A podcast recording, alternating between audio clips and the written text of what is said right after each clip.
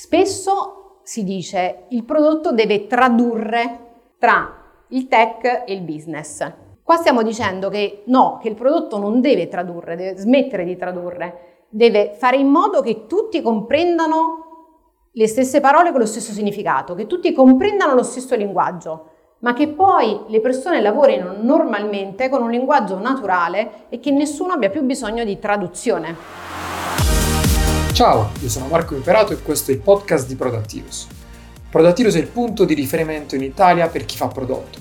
Finora abbiamo aiutato oltre 180.000 persone tramite master, formazioni in azienda, guide, articoli e meetup. Lo facciamo anche attraverso questo podcast in cui faccio due chiacchiere con product leader che spaccano e che potranno darti consigli super utili. Sono sicuro che ascoltare le loro storie migliorerà il tuo modo di costruire, lanciare e muovere le metriche del tuo prodotto. Oggi ascoltiamo Antonella Testaguzza durante il meetup svolto a Milano il 9 febbraio di quest'anno. Antonella è parte del founding team di Prima Assicurazioni, sono partiti in 5 e adesso sono più di 800. E oggi Antonella è Head of Product Development. Durante il meetup Antonella fa una vera e propria lezione sul domain driven design. Inizia dai concetti base per poi spiegarci come partire e poi diventare cintura nera di domain driven design.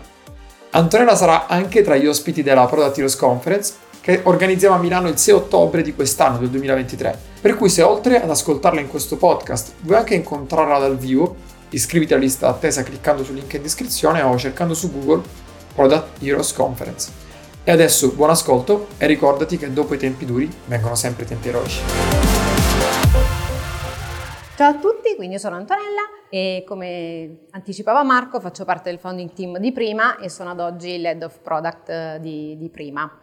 Precedentemente ho lavorato in Facile.it, che penso conosciate tutti, il comparatore di assicurazioni, mutui e prestiti più grande d'Italia. Anche lì sono stata una delle prime, sono entrata come trentesima dipendente e quando sono uscita eravamo quasi 300 in Italia e più di 700 considerando le altre country. Nelle esperienze precedenti ho lavorato in diversi settori, eh, sia eh, nel marketing che nel prodotto. In Facile ho cambiato diversi ruoli tra marketing e prodotto fino a lanciare il prodotto per il B2B, quindi un prodotto lanciato from scratch con un piccolo team che poi è diventato uno dei pilastri anche lì di, di Facile. Perché parliamo di domain driven design? Principalmente perché noi eh, lo stiamo applicando oggi in prima, in un brownfield che comunque ha sette anni di vita, in un'organizzazione che ha un team di tecnologia e prodotto di circa 300 persone. Quindi comunque un'introduzione abbastanza complessa. E quindi volevamo condividere con voi un po' questa esperienza che stiamo facendo in prima, in modo che ognuno di voi possa riflettere sull'approccio del domain driven design per capire se è una soluzione applicabile nelle vostre aziende o anche in qualche progetto nuovo che, che volete lanciare. Eravamo in cinque, tutti in una stanza, idee um, vulcaniche e direttamente messa a terra, eh, dal pensiero all'online passava veramente pochissimo tempo.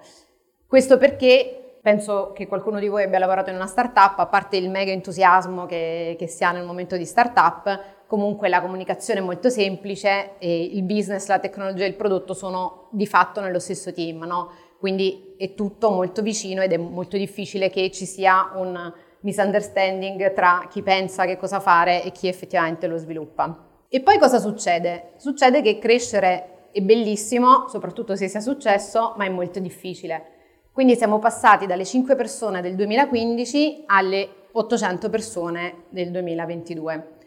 E qui abbiamo passato diversi step, no? Quindi abbiamo avuto all'inizio il lancio prodotto, di un unico prodotto, quindi il prodotto motor, che sono le assicurazioni per auto, moto e furgoni, e da lì abbiamo iniziato un po' la nostra esperienza. Poi nel 2018 abbiamo avuto uno di quelli che è stato uno dei più grandi investimenti che si sono visti in Italia, abbiamo avuto 100 milioni di investimento da Goldman Sachs e da Blackstone per favorire la nostra futura crescita e da lì abbiamo lanciato un secondo prodotto, che è il prodotto casa, e poi abbiamo deciso di diventare un'azienda internazionale. Quindi nel 2022 abbiamo lanciato in UK e in Spagna. E quindi ad oggi siamo presenti in tre paesi con il nostro business e poi abbiamo anche altre sedi dove abbiamo eh, diversi dipendenti. Quindi la complessità è cresciuta in maniera esponenziale e anche molto rapidamente.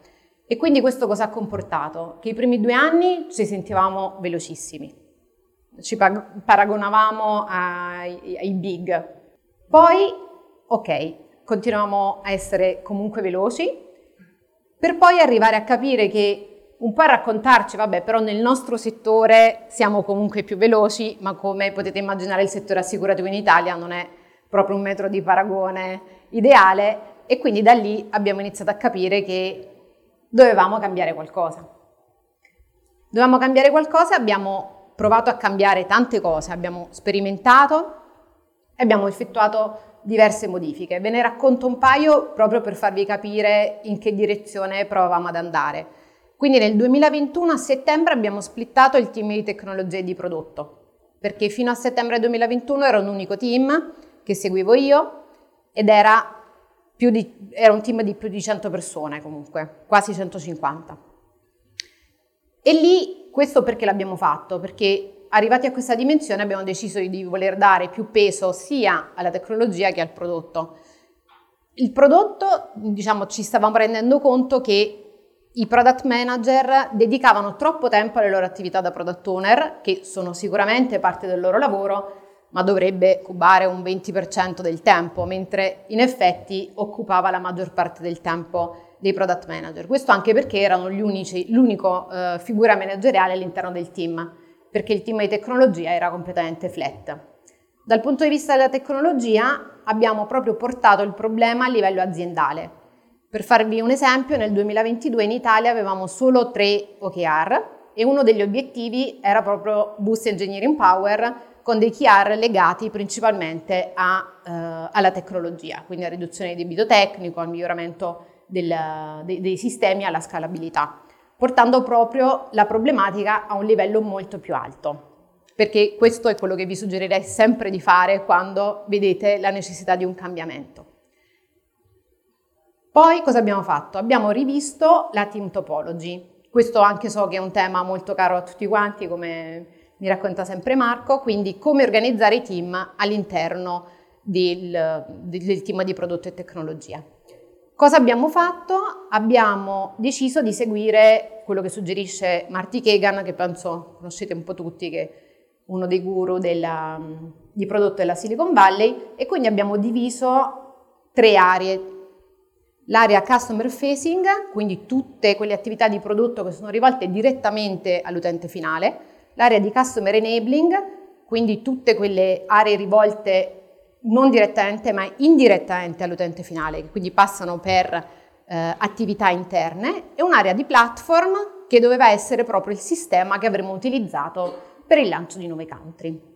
Questo comunque continuava a non bastare perché nel frattempo continuavamo a crescere e quindi quando abbiamo lanciato gli altri paesi abbiamo lanciato in maniera diciamo, eh, separata no? da quello che avevamo in Italia, perché comunque la regolamentazione del settore assicurativo è molto alta e quindi ci focalizzavamo molto sulle differenze invece che sulle cose in comune.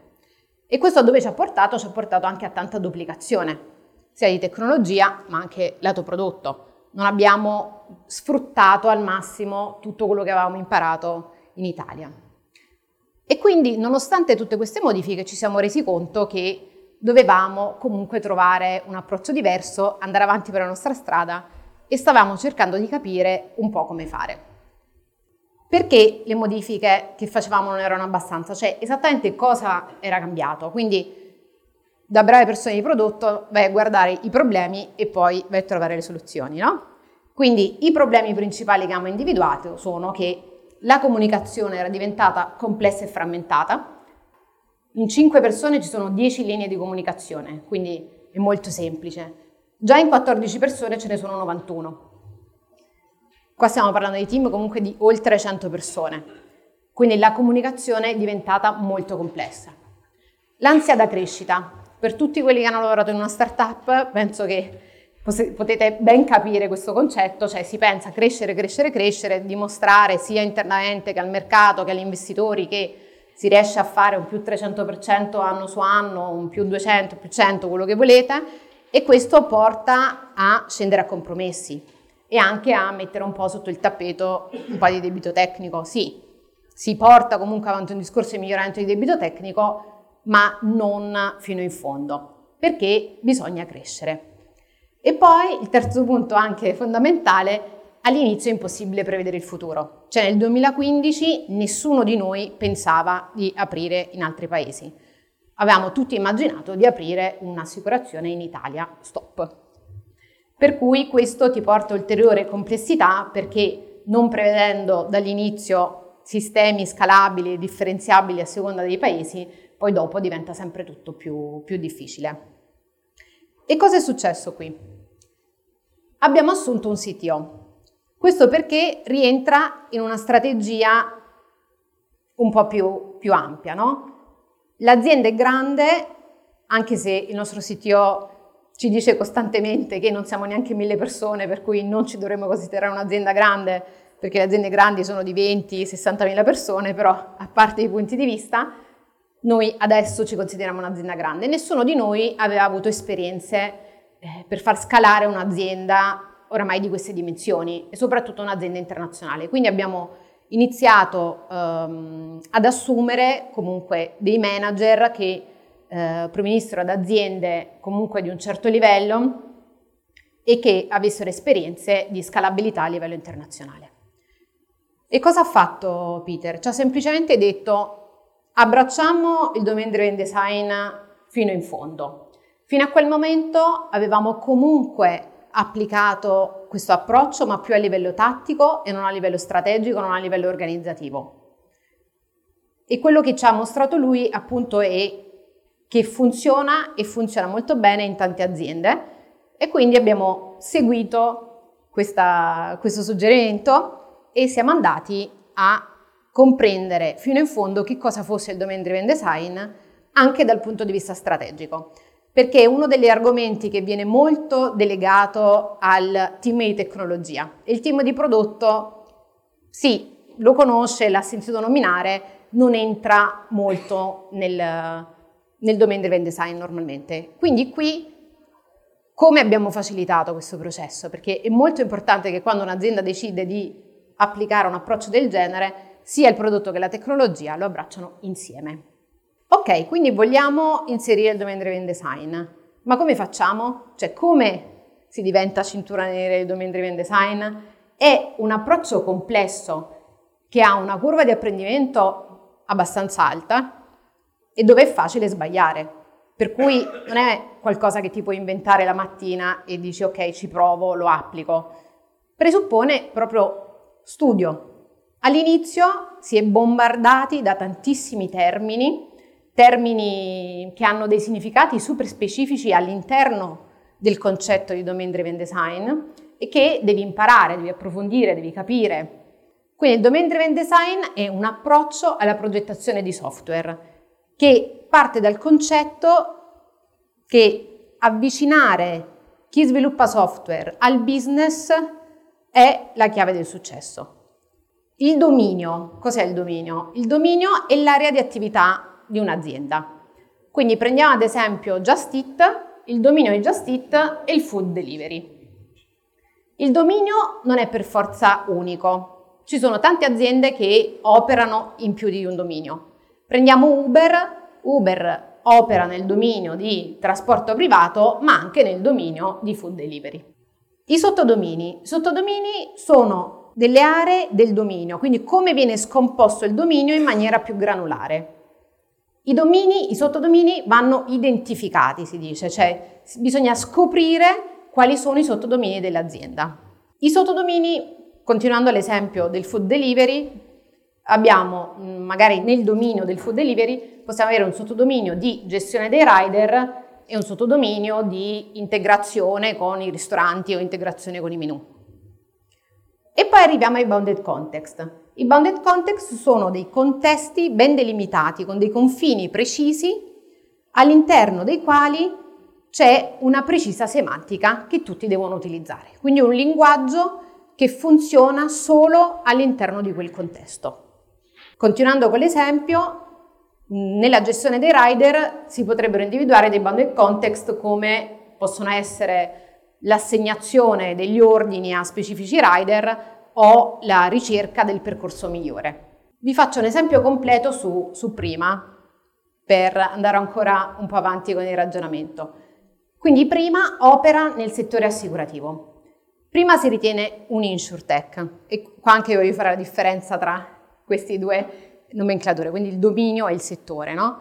Il settore è l'insurtech, ma il dominio è l'assicurativo, non esiste un dominio insurtech. La tecnologia è il modo in cui decidi di operare in un determinato dominio. Questi sono alcuni dei sottodomini che abbiamo individuato. I, se- i sottodomini possono essere di diverse tipologie e questo è un concetto importantissimo. I sottodomini possono essere core, come per noi può essere il pricing. Cos'è un sottodominio core? Un sottodominio core è il sottodominio che ti consente di guadagnare il sottodominio che crea un vantaggio competitivo per l'azienda. Sono sottodomini complessi e che hanno alta volatilità, quindi che si evolvono tanto nel tempo. E sono quelli su cui l'azienda dovrebbe puntare, investire la maggior parte delle risorse e i talenti migliori. Poi esistono i sottodomini generici. I sottodomini generici risolvono un problema che è già stato risolto da altri sono comunque complessi, ma non vale la pena reinventarsi la ruota. Quindi sono normalmente quei sottodomini per cui si preferisce utilizzare delle soluzioni esterne piuttosto che svilupparle internamente. Da noi un esempio è pagamenti, così come può essere l'infrastruttura, dove utilizzano tutti degli standard di mercati. Nei pagamenti ti integri con Stripe o con Braintree, non vai a inventare di nuovo un sistema di pagamento. E poi ci sono i domini supporting, i domini supporting sono domini di supporto ai sottodomini core, per cui non vale la pena o non ci sono soluzioni sul mercato, ma vengono sviluppate internamente, però sono dei sottodomini che hanno una complessità molto bassa. Un esempio da noi può essere Leads, che è il sottodominio dedicato al marketing, quindi tutte le attività che facilitano le attività di marketing, come può essere la gestione di pagine statiche, o un'integrazione particolare con banner o altre attività di marketing. I sottodomini non sono fissi, cioè nel tempo, man mano che il mercato si evolve, man mano che l'azienda si evolve, i sottodomini possono spostarsi. Uno degli esempi che mi viene in mente è Amazon. Amazon ha deciso a un certo punto che l'infrastruttura, che è per tutti un sottodominio generico, poteva diventare un sottodominio core e quindi ha inventato AWS. E come questo ci sono tantissimi altri esempi. Magari nella vita vi accorgerete che dei sottodomini core a un certo punto non saranno più core quando sul mercato qualcuno inventerà una soluzione migliore di quella che avete sviluppato internamente e quindi non vi converrà non utilizzarla. Parlando di bounded context, inserito un esempio sul sottodominio customer management questi possono essere quattro dei bounded context di questo dominio, sottodominio che è un po' più comune a tutte le, le aziende, quindi l'eccellenza nel, nella parte operation, la comunicazione con il cliente, i rinnovi nel nostro caso che quindi può essere un qualsiasi sottodominio che fa retention, e il self-service, quindi che comprende tutte le attività che il cliente riesce a farsi da solo. I bounded context sono importantissimi anche per la team topology, perché nel DDD la, to- la definizione dei team è basata sui bounded context. Quindi un bounded context va assegnato sempre solo a un team. Questo perché il team deve avere la responsabilità di comprendere e far evolvere quel contesto e deve essere completamente autonomo nel farlo. Qui poi Oggi ovviamente è un talk di prodotto non tecnico, ma tecnicamente ci sono tanti ragionamenti da fare perché anche tutti i microservizi vanno poi definiti nei bounded context e non cross contesto. Quanto è grosso un team? No, i team si riescono a fare sempre di sette persone. Se un bounded context va assegnato sempre a un team, non è vero il contrario. Visto che i bounded context possono essere di diverse dimensioni, non c'è una dimensione corretta di un bundle context. A volte ci sono dei team che seguono più di un bundle context, anche due o tre bounded context. E veniamo quindi al concetto fondamentale del DDD, l'ubiquitous language. L'ubiquitous language è il punto focale perché nel bounded context, nel contesto, il fattore fondamentale è che tutti parlano lo stesso linguaggio. che è il linguaggio del business. Non deve essere un linguaggio tecnico, non deve essere un linguaggio gergale, deve essere esattamente il linguaggio che le persone di business dell'azienda utilizzano. E quel linguaggio deve contenere proprio parole specifiche con significati specifici che tutti comprendono allo stesso modo. L'ubiquitous language deve proprio essere utilizzato ovunque, nelle conversazioni, nei documenti e anche nel codice. Tutti devono essere in grado all'interno di un contesto di riconoscere sempre le stesse parole con lo stesso significato. La cosa importante di un bounded context è che ogni bounded context abbia uno e uno solo ubiquitous language, che sia coerente, che non sia mai ambiguo. Per ambiguità vi farei l'esempio più comune, la parola customer. La parola customer, a seconda di chi lo utilizza, il, i, i vostri stakeholder stanno intendendo qualcosa di diverso. Facciamo un esempio banale, il customer per il marketing è qualcuno che ha effettivamente comprato un servizio o un um, bene dell'azienda, per il customer care un customer è una qualsiasi persona che chiama e a cui loro devono rispondere. Quindi questo vi fa capire ancora ulteriormente perché è importante il bounded context, perché dif- definendo questi due contesti in uno dei contesti avrà sempre quel significato per tutti, nell'altro contesto avrà l'altro significato per tutti. La cosa un po' più complessa sono i sinonimi. Anche in questo caso customer e user lo utilizzano tutti come sinonimo, cioè in, veramente indifferentemente. Questo va risolto, quindi quando si definisce un ubiquitous language di un contesto si deve definire quale parole usare con quale significato. Ovviamente un punto fondamentale del DDD sull'ubiquitous language è deve essere di senso comune, cioè non ti devi inventare una nuova lingua, deve essere la lingua naturale. Quando hai un dubbio vai sul senso comune. Questo ovviamente riduce tantissimo anche il carico cognitivo per tutti, perché ogni persona del team deve concentrarsi su quel contesto, deve conoscere bene solo quel tipo di linguaggio che utilizza costantemente con tutte le persone che lavorano in quel contesto. Quindi il DDD in realtà ci sta dicendo che il segreto è una comunicazione efficace. Ci sta dicendo che è una comunicazione efficace anche perché la comunicazione è uno dei problemi principali che hanno tutte le aziende crescendo. È un problema comune ed è stato identificato come la, il, il, punto d'unione, cioè il, il, il più frequente problema che porta le aziende a essere meno veloci, meno flessibili e più complesse. E questo perché è importante per noi? Perché noi facciamo prodotto. Il prodotto ha come asse fondamentale la comunicazione. Spesso si dice il prodotto deve tradurre tra il tech e il business. Qua stiamo dicendo che no, che il prodotto non deve tradurre, deve smettere di tradurre, deve fare in modo che tutti comprendano le stesse parole con lo stesso significato, che tutti comprendano lo stesso linguaggio ma che poi le persone lavorino normalmente con un linguaggio naturale e che nessuno abbia più bisogno di traduzione.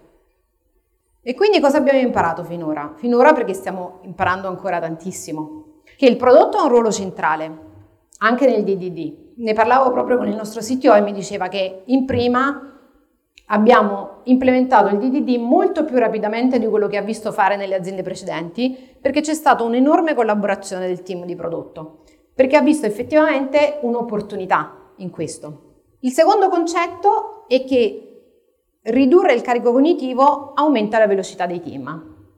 Il carico cognitivo comunque crescendo per gli sviluppatori ma anche per il prodotto diventa sempre più complesso, quindi diventare più verticali su un contesto specifico ti consente di lavorare meglio e più veloce. E il terzo è che dobbiamo scegliere in cosa eccellere, Soprattutto quando si inizia una nuova società, si ha un po' questa idea romantica che riesce a fare tutto meglio degli altri, no? E quindi inizi a riventarti la ruota qua e pensando che comunque con una personalizzazione in più o con un qualcosa di specifico che puoi fare solo tu rispetto agli altri, comunque fai la differenza. Invece no, cioè il DDD ti dice concentrati sui sottodomini core, Definisci bene quali sono i tuoi sottodomini core, quali generic e quali supporting e in base a questo prendi tutte le decisioni. Se vi è interessato l'argomento, vi consigliamo di partire dal libro Learning Domain Driven Design e di iniziare con dei workshop, se volete introdurre il domain driven design, per identificare i sottodomini e per andare a definire bounded context, normalmente si, eh, effe- si utilizzano queste tecniche, questi workshop di domain storytelling e di event storming con il team per identificare sottodomini e definire bounded context. Ovviamente su YouTube ci sono tantissimi podcast e video e anche in questo caso comunque il messaggio che volevo lasciare è il DDD è un approccio che deve aiutare tutti a lavorare meglio, non è un obiettivo, non è la cosa verso cui bisogna tendere. Quindi bisogna, come sempre, analizzare i problemi che si hanno nell'azienda e capire se il DDD offre delle soluzioni che sono utili a voi.